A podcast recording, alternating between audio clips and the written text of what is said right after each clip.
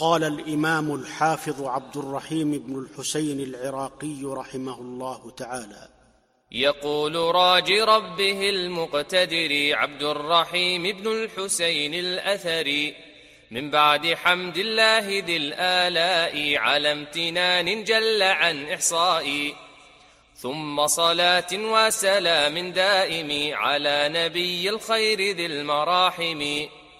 فهذه المقاصد المهمة توضح من علم الحديث رسمة، نظمتها تبصرة للمبتدي تذكرة للمنتهي والمسند.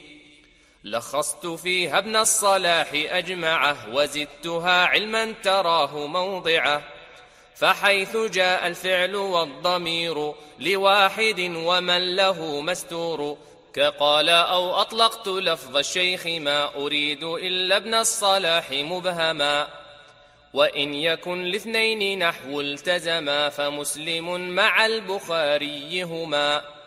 والله أرجو في أمور كلها معتصما في صعبها وسهلها.